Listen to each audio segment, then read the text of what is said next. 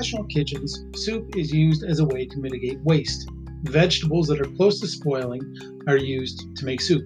Leftover, leftover roast beef from yesterday's prime rib is used to make soup.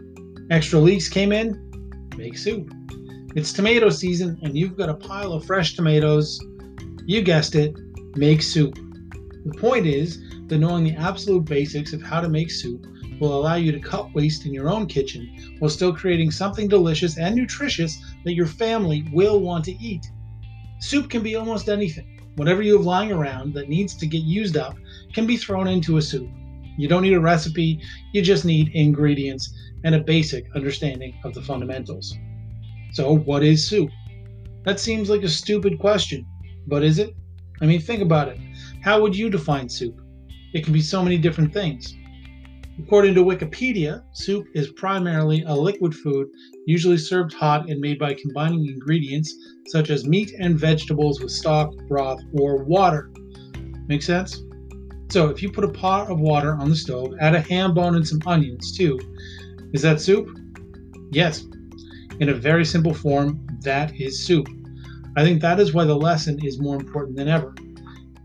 We are all isolated, trying to limit our exposure to the outside world by going to the grocery store less and less, and money is really tight for a lot of us. Knowing how to take what seems like nothing and make it into something will be crucial for a lot of people trying to get through this crisis. Oh, excuse me. Okay, enough jibber jabber.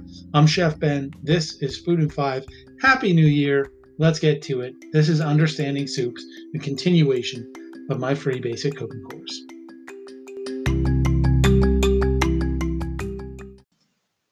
Stock versus broth. What is the difference between broth and a stock, and why, oh, why do you care? The only real difference is that stock, and this is this is this is very important, that stock is made from bones and a broth is made from meat and and bones maybe. Other than that, they're made pretty much the exact same process. Either the bones or the meat and the bones will be simmered, not boiled, for a length of time in order to extract the maximum amount of flavor. Other ingredients, such as carrot, onion, celery, and herbs, are usually added for additional flavor. A broth is generally richer and more flavorful than stock and can be eaten on its own. A stock, on the other hand, is usually an, an ingredient. This distinction is important because a soup made with a stock as the base will need a lot more flavorings added in order to intensify the flavor. A broth should already have a fully developed flavor profile on its own. Vegetables, uh, vegetable stock and broth differ only really in the name. Now, I just want to clarify you've probably heard of bone broth, uh, especially if you have a lot of hippie friends. Now, to clarify, there is no such thing as bone broth. It's either broth, in which case it's made with meat, or it is stock, in which case it is made with bones. The term bone broth doesn't make any sense. What people who are drinking bone broth are drinking is stock. So don't let that confuse you. Stock is made with bones, broth is made with meat. Clear? Good. Broth based soups. A perfect example of a broth-based soup is chicken noodle soup. Generally, a very flavorful broth is made by simmering a whole chicken in water with a bit of celery, onion, carrot, and maybe some herbs like thyme, parsley, and bay leaf. After an hour or two of simmering, the liquid is strained off, added to a different pot, at which point the soup ingredients are added, and the soup is made. The chicken that was used to make the broth can be used in the soup, although depending on how long it was simmered, it may be very, very soft. The vegetables and herbs that have been used to make the broth should be discarded. I know that some of you seems that to some of you that seems like a tremendous waste. However, the majority of the nutrients and flavor of these ingredients, the chicken included, is now in the liquid. So yes, you're throwing away a chunk of carrot, but it is more like a carrot carcass than an actual piece of carrot that you would want to eat. All the nutrients and flavor are in the water, the stock, not in the carrot anymore. Other broth based soups include French onion, split pea, vegetable, list goes on and on. Now, if you go to chefsnotes.com slash understanding dash soup, again, that's chefsnotes.com slash understanding dash soup, you'll find a recipe for French onion soup, as well as white bean and chorizo soup, which are both broth based soups. Pureed soups. Pureed soups are generally made of one main vegetable with a few accenting ingredients and stock, water, milk, or cream. Sometimes, if the soup has a base of stock or water, a little bit of cream will be added right before serving to add richness to the soup. Pureed soups can be made from everything from squash to mushrooms to broccoli. And the easiest way to explain that, uh, explain how to make a pureed soup, is to simmer a vegetable in water until it is very tender. Put it in a blender and pulse it until smooth. In a nutshell, that's pretty much all you need to know, but of course, there is more to it. Let's use butternut squash soup as an example. Uh, and just before we jump in, I want to clarify here you can also, you know, kind of boil shrimp or lobster skeletons or, or uh, shells, puree those, and then you've got yourself a nice bisque. There you go. Butternut squash soup. Butternut squash soup is usually made fairly simply. The squash is peeled, the seeds are removed, and it is cut into cubes. Some onions and perhaps garlic will be cooked a little, and the squash will be added. This will be covered with water, just enough to cover it by one inch, maybe some maple syrup boiled until the squash is soft, and then pureed. Finally, it will be seasoned with salt and pepper. And that's about it. The soup I just described is the most basic version of a butternut squash soup. It's not bad. In fact, most people would probably be happy with it. With just a little more effort, that soup can be made extraordinary. And this is true of all pureed soups. Roasting. Try roasting the squash on 425 degrees Fahrenheit for 35 to 45 minutes prior to adding it to the soup. This will draw the natural sweetness out of the squash and intensify its flavor. Prepare the squash by peeling, cutting it in half, discarding the seeds, and cutting it into cubes. Toss it with a few tablespoons of olive oil and a bit of salt and pepper. Spread the squash on a sheet pan lined with parchment paper and roast. You want to develop a little color on the squash, a little caramelization. And once the squash is thoroughly roasted, it's soft and uh, has a little color, add it to the soup pot as you normally would. While the squash is cooking, take the time to caramelize the onions. This is done by cooking the onions in a little oil on low heat for a long period of time. All you have to do is stir the onions every once in a while and scrape the bottom of the pot from time to time.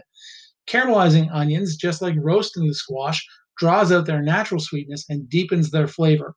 It makes the flavor of the finished soup richer and deeper.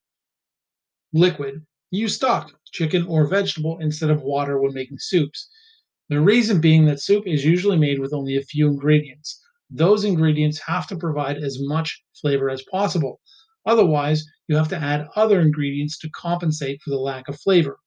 You can buy the stock or make it yourself, it's not hard. Pureeing the soup. Often at home, people will puree their soup in a blender and call it a day. A blender alone will never be able to give you that smooth, creamy texture that you get from soup in restaurants. That comes from passing the soup through a fine mesh sieve once it has been pureed. Passing the soup through a fine mesh sieve, again, this is just for pureed soups, is just what it sounds like. Pour the soup into the sieve after it's been pureed, uh, and using a spatula or the bowl of a ladle, push it through the tiny holes. You're trying to get as much of the solids through the sieve as possible. What comes out the other side is the smoothest, creamiest soup you can imagine. It's like velvet. It's gorgeous. A note on safety. As a safety note, when pureeing hot soup in a blender, make sure to burp the lid or remove the centerpiece from the lid. If this is not done, pressure can build up very quickly in the blender. This pressure buildup can cause the lid to shoot off the blender and hot soup to get sprayed all over you and your kitchen. I have seen this happen. It has happened to me. I've cleaned more than my fair share of ceilings from soup be careful. And again, just pop the center out of the out of the lid of your blender if you can. Put a towel over it, uh, or uh, just lift the corner of the lid up a little bit and put a towel over it so soup doesn't spray everywhere. Otherwise, you are going to get that pressure buildup, and it's not going to be good. Notes: The principles I just described for making butternut squash soup can also be applied to pretty much any other pureed vegetable soup roasting the main ingredient, caramelizing the onions, using stock instead of water, passing the final soup through a fine mesh sieve, done and done. And obviously, you can add some fresh herbs in there, you can add some spices, whatever you want. But just kind of add these little touches and make a good soup into a great one. Now, again, if you go to chefsnotes.com forward slash understanding dash soup, you'll find a recipe for roasted butternut squash soup and a really, really delicious apple and parsnip soup. Cream soups. Cream based soups include chowders and quote cream of unquote soups like cream of broccoli or cream of mushroom. The basic principles I've described for both broth based soups and pureed soups also apply to cream based soups, so I'm not going to get into that aspect of things too much. There is, however, one thing that is unique to cream based soups, and that is thickeners. Cream soups are rarely made with cream as the exclusive liquid. This would be expensive and far too rich. Instead, a broth is often used as the base. This broth is thickened with a roux, which is equal parts flour and butter, and that makes a velouté, and a little cream is added at the end. Alternatively, thickened milk or bechamel can be used as the base, though this is less common. Soup thickeners. Now, there are three common thickeners used to make soup. They are a roux, which I mentioned, equal parts flour and butter cooked together, cornstarch mixed with a little bit of water, or mashed potato, though this is less common. You, and really, it doesn't have to be mashed potato, it could be any kind of mashed or mashed starch like rice, potato, uh, even pasta if you wanted to, breadcrumbs. The most common way to thicken a soup today is definitely with a roux, and cornstarch would be a close second. Now, if you were to use a thickener to make a cream based soup, the process would go like this Onions and other flavoring ingredients would be sauteed in butter and or oil. Once those ingredients were cooked, the flour would be sprinkled over and cooked for 3 to 4 minutes at which point the broth would be added along with the main ingredients, broccoli in this case in the case of cream of broccoli. This would all be simmered until the ingredients were soft and cooked through at which point the soup would either be pureed, cream of broccoli, or finished with cream scallop and bro- scallop and bacon chowder. If the puree is puree, if the excuse me, if the soup is pureed, a little cream will be added once uh, it's been finished. This small portion of cream will add color and richness to the soup, while the cream texture actually comes from the roux. Now, again, if you go to chefsnotes.com forward slash understanding soups, there's a recipe for bacon and corn chowder and scallop and bacon chowder, which are both cream based soups.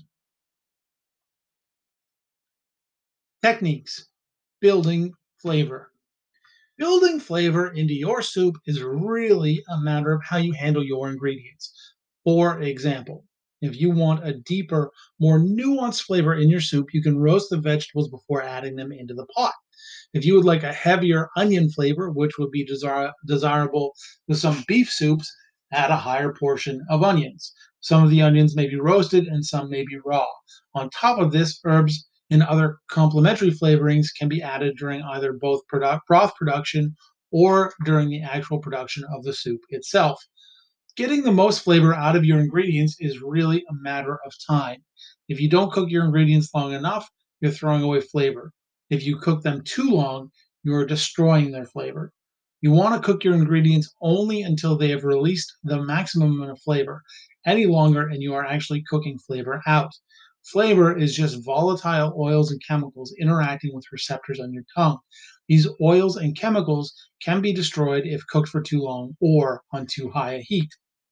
Ingredients Choosing the right ingredients for your soup is very important. If you're hoping for a crystal clear broth, you want to avoid adding carrots as they can cause cloudiness.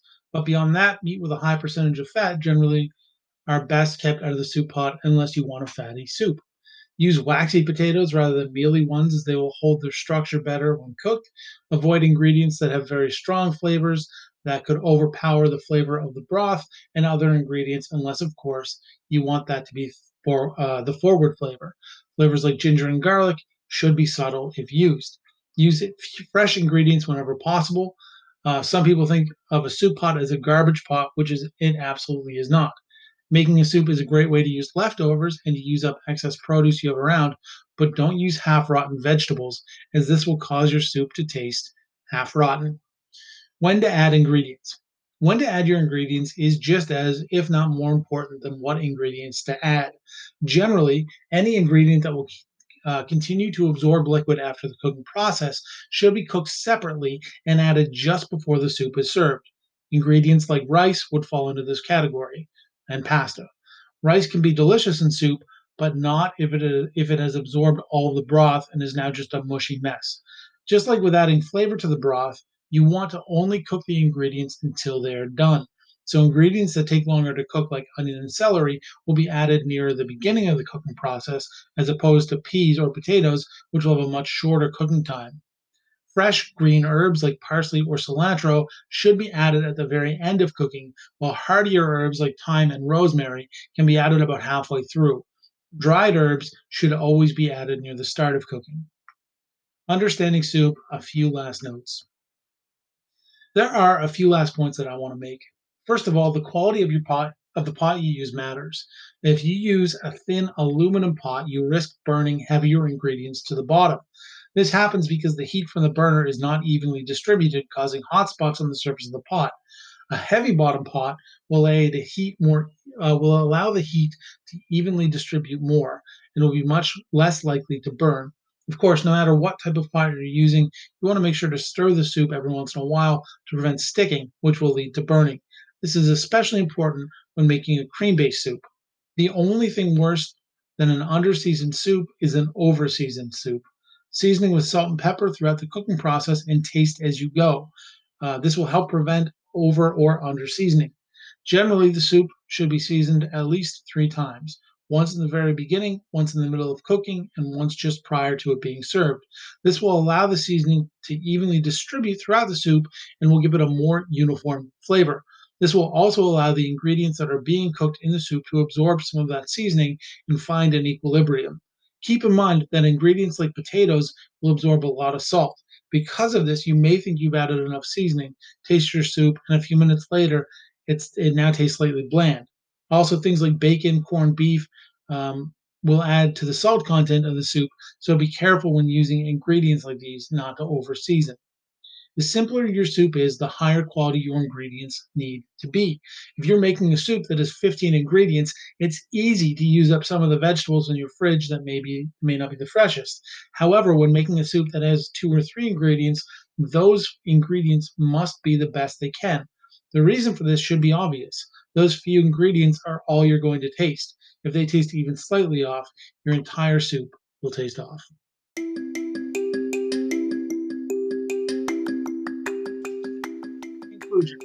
There are a few things better when you're feeling down than a bowl of homemade soup.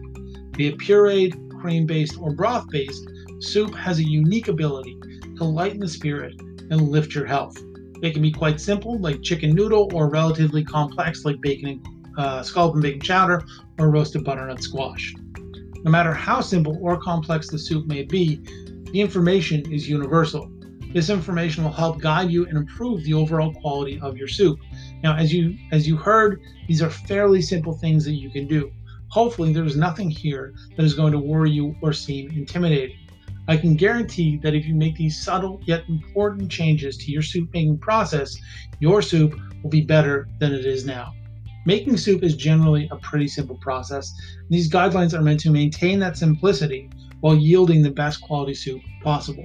Follow them and you'll make better soups. The improvements may be subtle, but you will definitely notice them, and so will the people that you choose to share your soup with. I'm Chef Ben. This is Food in Five, and this has been Understanding Soups, part of my free basic cooking course, uh, which has been going on for a couple of weeks now here on Food in Five. I'll be back on Wednesday with another fantastic episode. I will see you then. Have a great week, everybody. And once again, Happy New Year. I'll talk to you soon. And thank you for listening. Oh, and you can follow me on Instagram, Twitter, and Facebook at Chef Ben Kelly. And one more time, you can go to chefsnotes.com forward slash understanding dash soup, and you'll find all the recipes and this entire post written out. Thank you so much. I'll see you soon.